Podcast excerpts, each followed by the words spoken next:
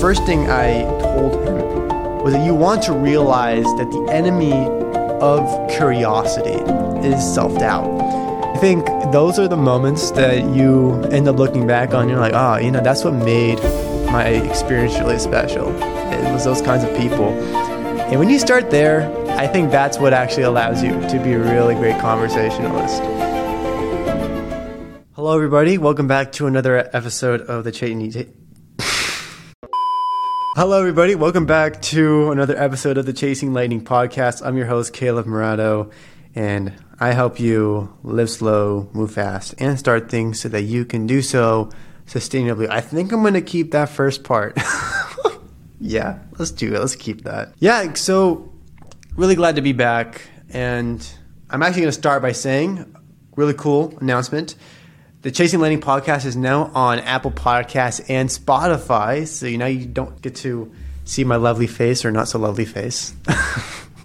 but now you can also listen to my voice when you're cooking, walking, working at the gym, wherever you are in the mornings, whatever your routine is. I don't care. You can listen to me on Apple Spot- Podcast and Spotify.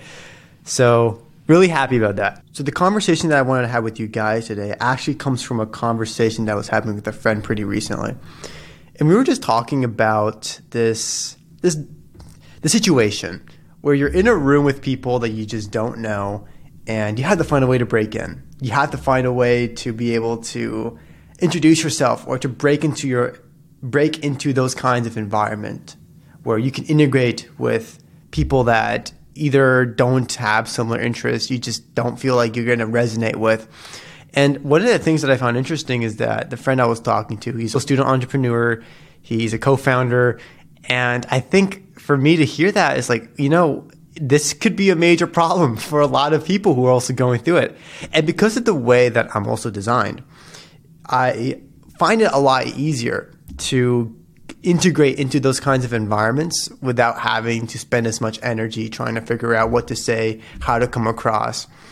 And I thought that today I would just spend some time sharing some of the feedback that I gave him because I just took some time to really reflect into my design, into what is usually like very intuitive for me, and to really share share it into principles that you can easily apply. And the first thing I told him was that you want to realize that the enemy of curiosity is self doubt.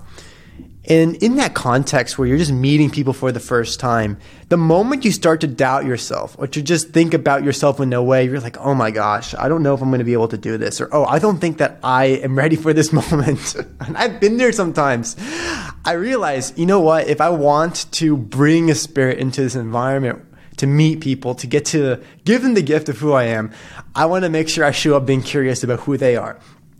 And I realized that what I do is I usually try to find out, okay, what are some thoughts that are going through my head right now? What are some of the things that I'm realizing where I'm like, oh, you know what?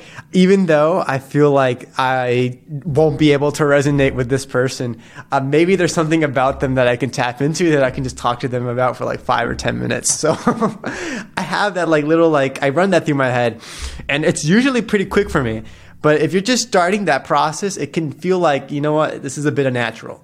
But once you realize that the enemy of curiosity is self doubt, you'll be able to realize, you'll be able to catch on like thoughts that are just blocking you from being curious in environments and being curious about other people really quickly. So that's the first thing that I share with him that I found to be really insightful. And I've been thinking about that a lot. And I think that self doubt, especially when you're talking with others, it can it can show up like really quickly in ways that we don't really recognize. So being able to like walk yourself through that process, like what are some of the thoughts of self doubt that I have, is one of the first things I recommend you do. So after you do that, the other thing that really helps me be grounded in these kinds of environments is to identify touch points. So in the example that my friend was telling about, he went to like a networking event, and I think it was like related to like one of the big four consulting firms. I think it was PwC and one of the things that he told me is like, you know, there are all these different groups of people, like master students, undergrads, and they're all kind of in their cliques. And it can be kind of hard to like find something where you can just both talk about. And I think the process of finding like a common ground with someone that you don't know, even before you get to know them, like that's called like a touch point. Finding a touch point just even like while you're in that room, you don't have to be intentional about finding it before you get there. I do this all the time when I'm in the room. It can be extremely useful.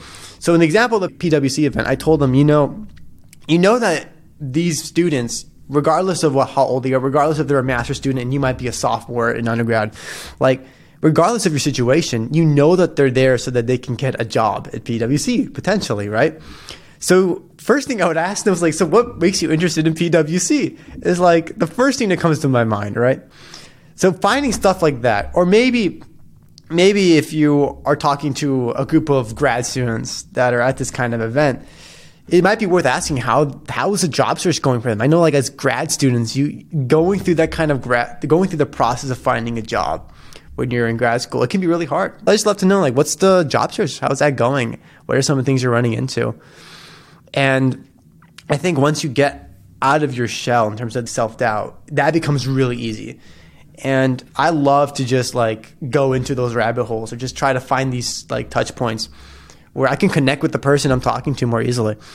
So I would say like that's the second step. The last thing I told them that I find to be very helpful, especially if you're not in a place where you want to talk to people, but you have to, and especially if they're people that you don't know, one thing I found extremely helpful to break out of that mode is by starting really small by making people feel like they're heard. And I think this is actually one of the things that tie into one of the principles of this podcast, which is living slow, is really taking the time to find people that normally wouldn't get talked to. One of my favorite examples of this is if you're at an event and there's like a waiter just like handling like I don't know whatever space they're in. One of the things I'll do is I'll just go up to them and just like say, "Hey, like how's how are things going for you? Uh, what's like what what is uh your input on this event?" And I find that those people are usually the most fun to talk to because they're they've worked there for a while. They've been a part of several events. So probably share some things that they've observed from previous events, and you just give them the chance to feel like they are heard. I think that's a gift. And one thing I realized is when you start really small, it doesn't have to be speaking to like the biggest person in the room or the, like someone that is there for the event. Starting there allows you to not just get out of your shell, but it opens you to like a whole nother world of conversations. Uh, even even when I'm actually thinking back to a conversation I was having today uh, so in my school, there's this place called the Eagle's Nest, and this is it's just it's like a place where you can, where you can buy like a bunch of like random stuff. It's like a 7-Eleven, but for um, on campus. And one of the ladies that worked there, shout out to Sandy, she was just telling me like how she's been working there for like 21 years, and she's just been able to like witness the growth of all these students and just like get to like see their journeys as they graduate and and I'm, I'm one of those students. I'm a sophomore. I told her, well, you're going to get two more years of me. So that's unfortunate. I was joking, but you know, it's stuff like that, right? I think those are the moments that you end up looking back on. You're like, oh, you know, that's what made my experience really special. It was those kinds of people. And when you start there, I think that's what actually allows you to be a really great conversationalist because it just expands your palette. And I would say that would help. That's what helps me the most whenever I'm in place where I like feel like, oh, I don't feel like I even belong in this room. You just start like with people that are just around you, and it's just like, man, it just makes the process so much easier.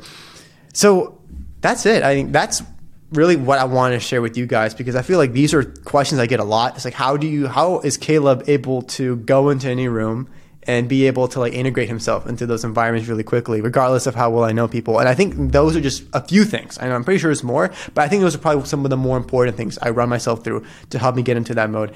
So I hope, I hope you guys find that helpful. And again, I would love for you guys to go on Apple Podcasts, Spotify. If you have an iPhone, go to the Apple Podcasts. If not, then go to Spotify. Even if you do have a iPhone, you listen to Spotify. Go there and follow the show, leave a rating. It helps the platform so much. And I really appreciate all the support you guys have been giving on this platform on YouTube so far. And if you're on YouTube, leave a like, subscribe, hit a notification bell. Uh, thank you so much for supporting me on this platform as well. And if you found at least one thing that was helpful in today's episode, then share it with someone who's like you because they'll probably find it helpful as well. And for all the people that have stuck with me until the end of the episode, I just want to share that the next two episodes, there will also be guest features with amazing entrepreneurs. I cannot wait to share that content with you guys. And I guess I'll be seeing you in that next episode. Peace.